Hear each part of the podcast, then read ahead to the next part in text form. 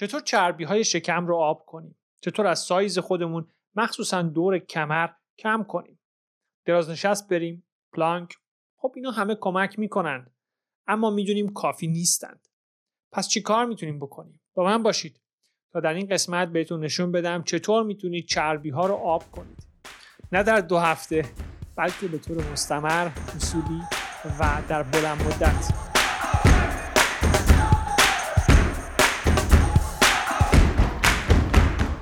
درود به همگی.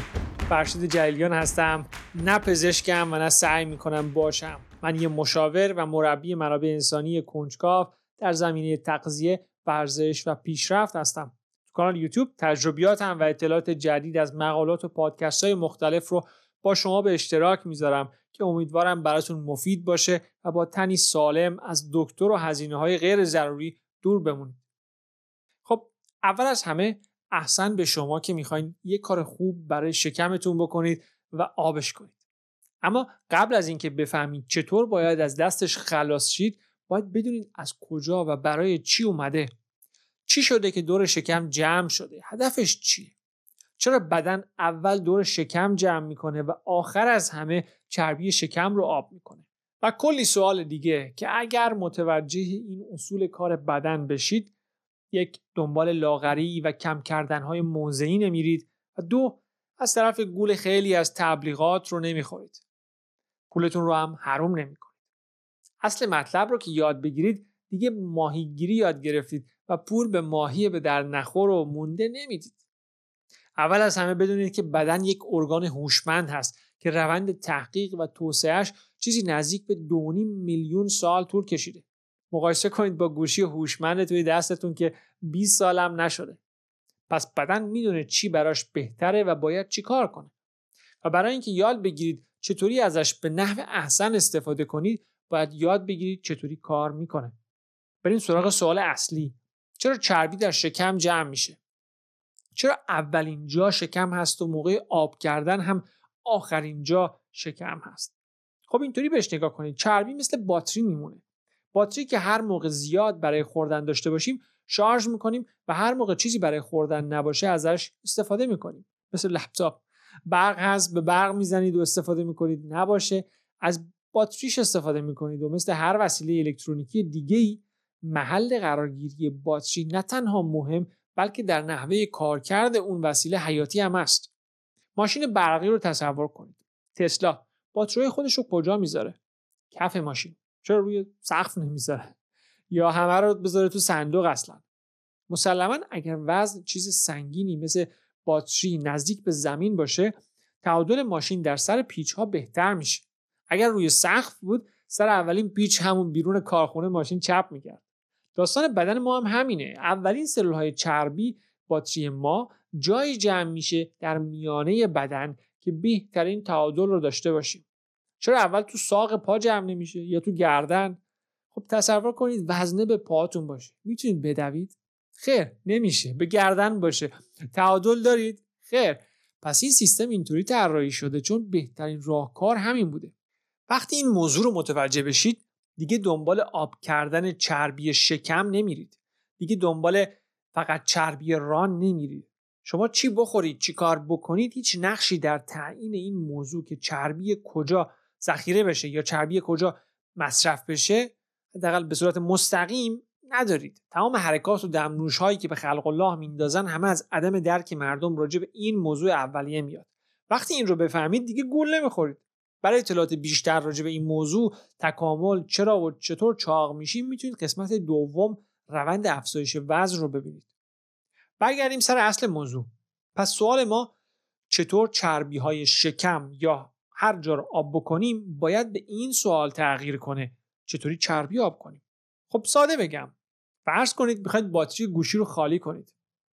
به شارژ نمی‌زنید و مرتب باهاش کار می‌کنید. نه اینکه پنج دقیقه به شارژ و کار کنید دوباره به شارژ و کار کنید. خب هیچ وقت باتری خالی نمیشه. همین داستان برای بدن هم هست. چیزی نخورید و مرتب ازش کار بکشید. نه اینکه یه وعده ریز ورزش یه وعده ریز دیگه ورزش و و و. واقعا در 90 درصد مواقع همینقدر ساده است. اما قطعا گاهی پیچیده تر از این حرف است که می‌بینیم چرا. گفتم که شما کنترل روی توزیع و پخش چربی خیلی ندارید اما یک کلید دست شما هست. این کلید مشخص می‌کنه که بدن به شارژ باشه چربی جمع کنه یا از باتری خودش استفاده کنه به عبارتی چربی های خودش رو استفاده کنه. این کلید هم چیزی نیست جز انسولین. میزان انسولین در بدن از یه حدی بالاتر بره کلید بالا بدن شروع به تبدیل قند به چربی می‌کنه. نه که لزوما کار خیلی مفرحی براش باشه و کلی بهش خوش بگذره خیر بالا بودن قند برای انسان خیلی خطرناک است و فرد ممکنه به کما بره. پس باید این اتفاق بیفته. هر چقدر هم پر سر باشه. اما همین که انسولین پایین بیاد یعنی برای چندین ساعت چیزی نخورده باشید بدن شروع می‌کنه از چربی های خودش استفاده کردن. به همین سادگی. این کلید بالا باشه یا پایین مشخص می‌کنه شما در حالت چاق شدن باشید یا لاغر شدن. یعنی جهت میده. بسته به اینکه کم بخورید یا زیاد بخورید یا به عبارتی میزان کالری دریافتی سرعت شما در جهتی که از قبل تعیین شده بوده مشخص میشه. یعنی با سرعت بالا یا کمی شروع به چاق شدن یا لاغر شدن می‌کنید. پس چی شد؟ کالری دریافتی شما تعیین نمی‌کنه که چاق بشید یا لاغر. فقط شدت چاقتر شدن یا لاغرتر شدن شما رو تعیین می‌کنه. چیزی که تعیین می‌کنه لاغر بشید یا چاق انسولین شماست. همه ما فردی رو می‌شناسیم که کالری کمی مصرف می‌کنه براتی دریافت می‌کنه.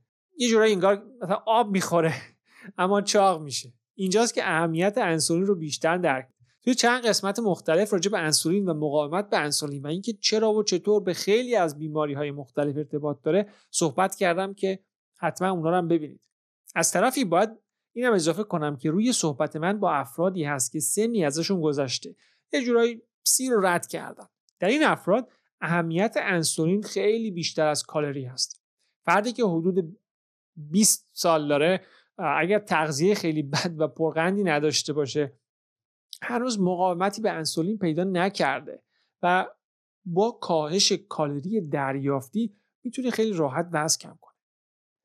که خب همه ما حتما این تجربه رو داشتیم که تو سنین پایین خیلی راحت آدم می‌تونه وزن کم کنه. کافیه که چند وقتی رعایت کنی می‌بینی که از راحت پایین میاد. اما هرچی سن بالاتر میره کم کردن وزن فوق العاده سختتر و سختتر میشه. اما این سیستم یعنی کالری شماری خب از یه سنی به بعد جواب نمیده. یا زمانی که قند زیادی مصرف کنید دیگه خیلی پاسخگو نیست. چون ایراد از یه جای دیگه است. ایراد از سطح بالای انسولینه.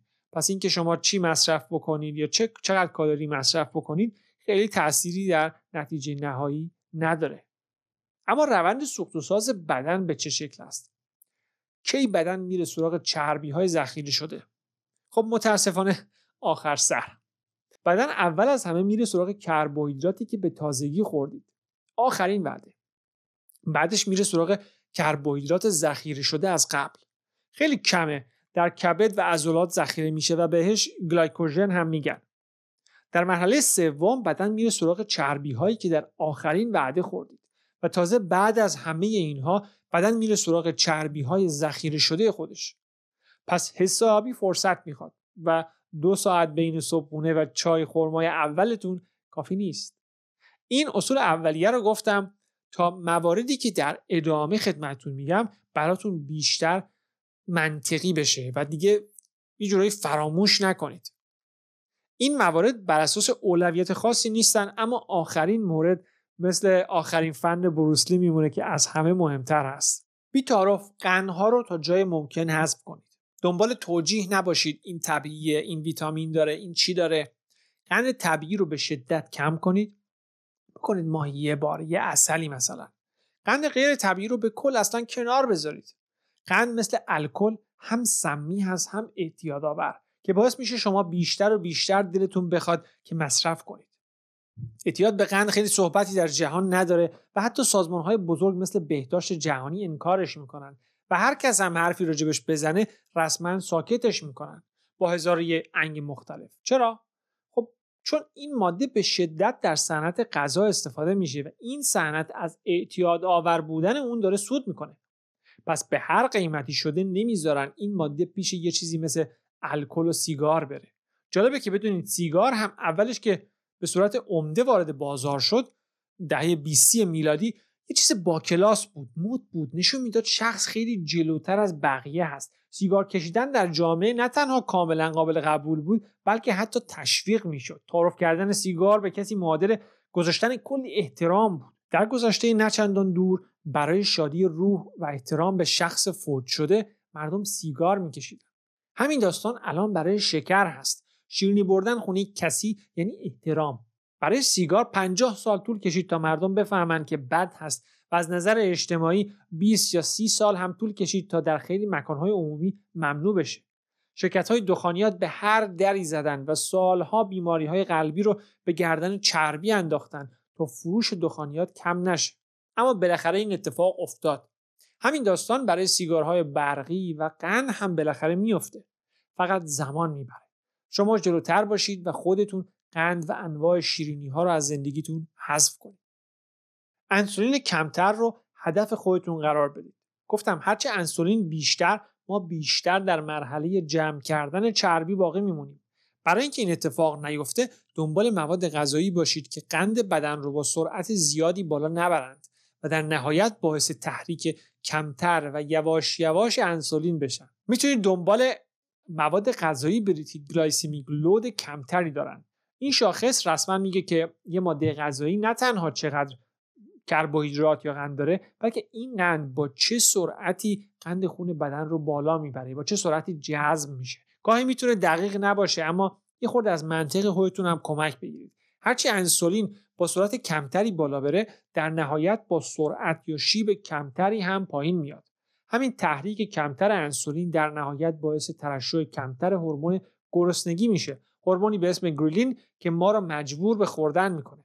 هرچه این هورمون بیشتر حوثهای شما هم بیشتر و حوثهایی که تمومی ندارن و معمولا مواد شیرین هستند حتما شنیدید یه سری میوه ها یا مواد غذایی رو زود هضم خطاب می‌کنن. نه که زود هضم بشه واقعا بلکه قندش رو زود جذب میشه.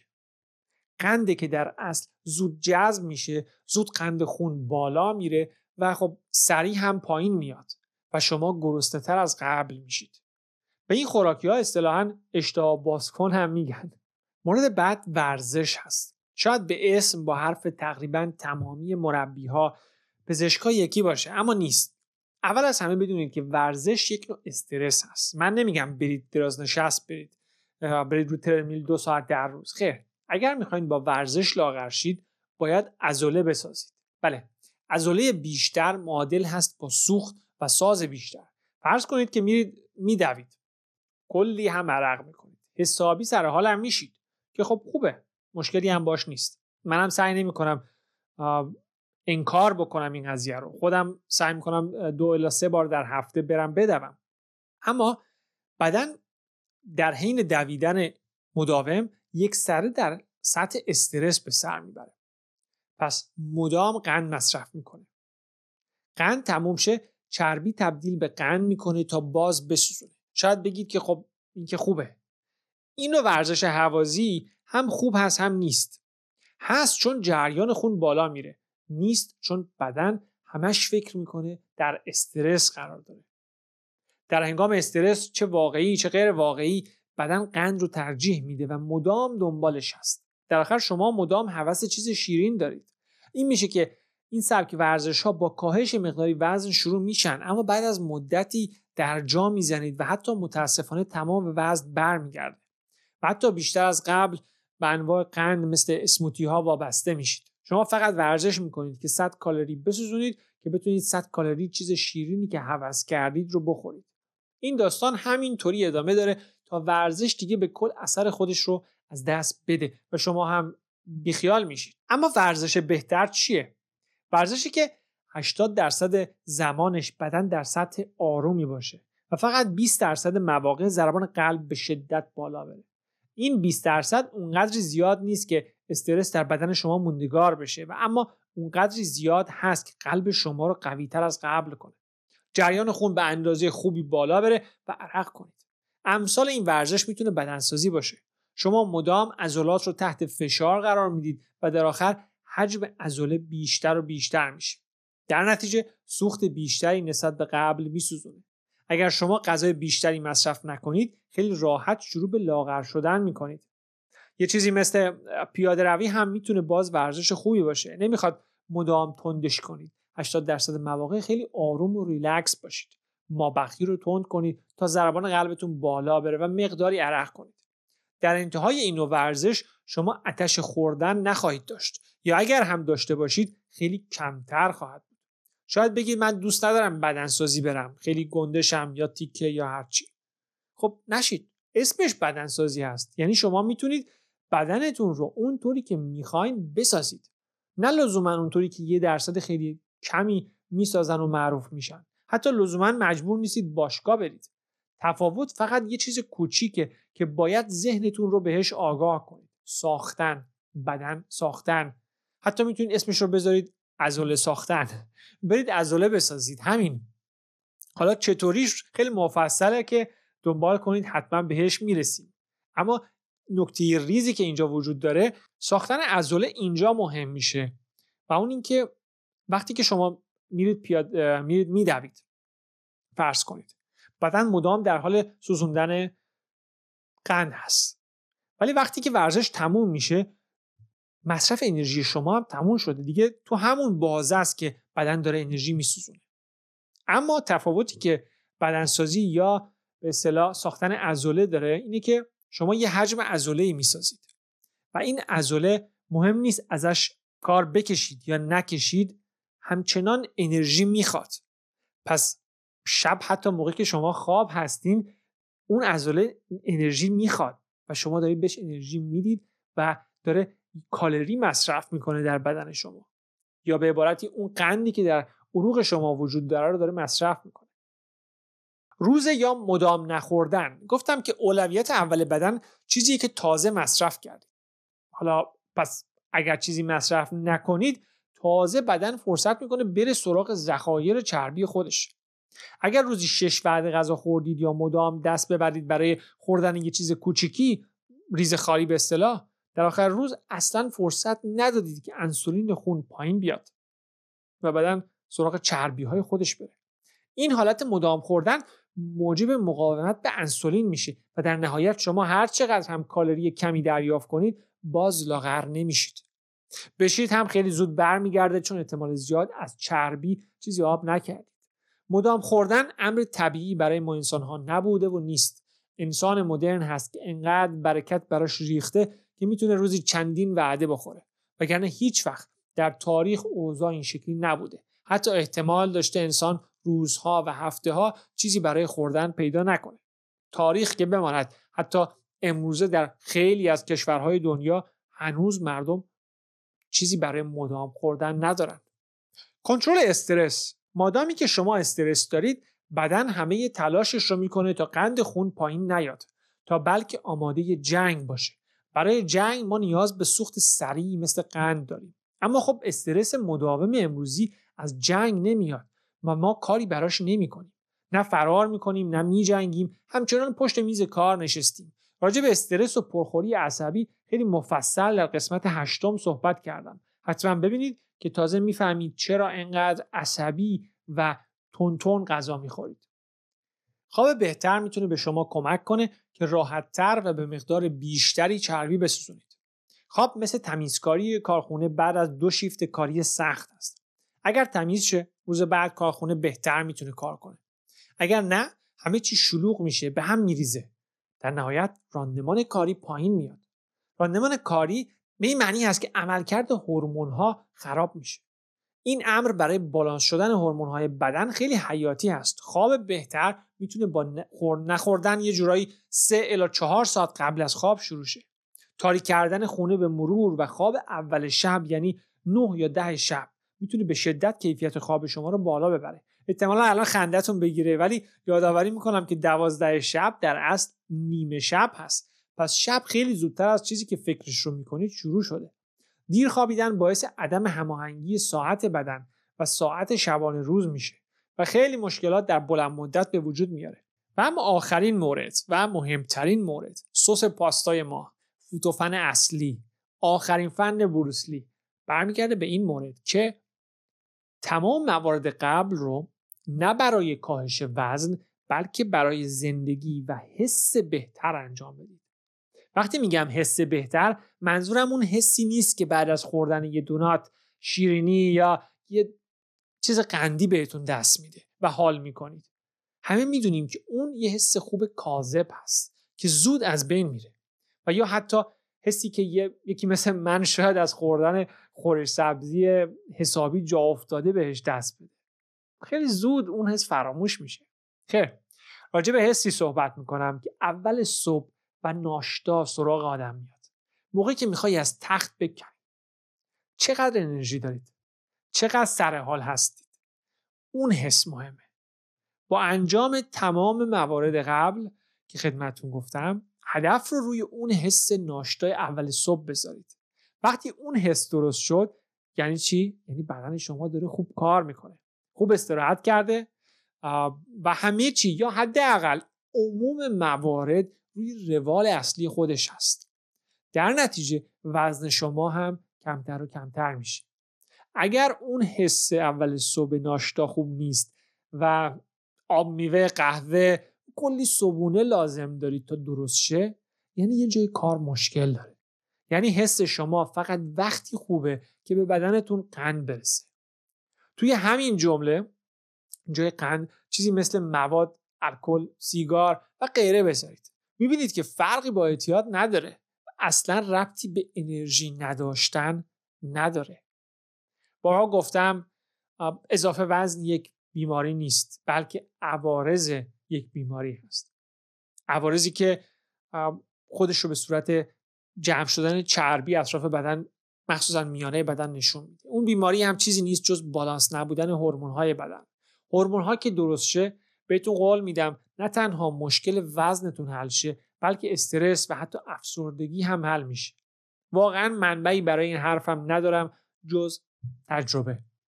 اما من رو مثل برادر خودتون ببینید شاید پنج سال شاید سی ساله که احتمالا با وزن مشکل دارید. مطمئن هستم که 101 راه مختلف رو امتحان کردید و بی نتیجه بوده. منم مثل شما بودم. منم سالهای زیادی همیشه با وزن مشکل داشتم. همش بالا بود پایین می اومد دوباره بالا می‌رفت دوباره پایین می اومد و راه های خیلی زیادی رو امتحان کردم. رژیم های فوق العاده مختلفی همه رو امتحان کردم و همه مقطعی به من جواب دادن. برای یک بار هم که شده اما مثل من هدف رو از کاهش وزن بردارید و بذارید روی درست و سالم زندگی کردن. ترازو و وزنتون رو فراموش کنید. و به جاش اون حس اول صبحتون روی اون تمرکز کنید. تمام این مواردی که خدمتون گفتم نه هیچ هزینه ای داره نه ضرر خاصی داره. فقط امتحان کنید. فقط شروع کنید. مطمئن باشید که همین که این طرز فکر عوض بشه و به دنبال حس بهتر باشید همه چی پشبندش درست میشه. ممنون که تا اینجا این ویدیو رو تماشا کردید. امیدوارم براتون مفید بوده باشه. اگر بود برای دوستان و عزیزانتون بفرستید تا اونها هم استفاده کنن. برای حمایت از من می‌تونید لینک این کانال رو برای دیگران بفرستید و به کانال ساب خودتون هم subscribe کنید. این کارتون من کمک می‌کنه تا بیشتر و بیشتر وقت برای تولید این محتوای رایگان بذارم. پیشا پیش ممنونم. دنبال کنید که کلی ویدیوهای جالب دیگه در راه است. موفق باشید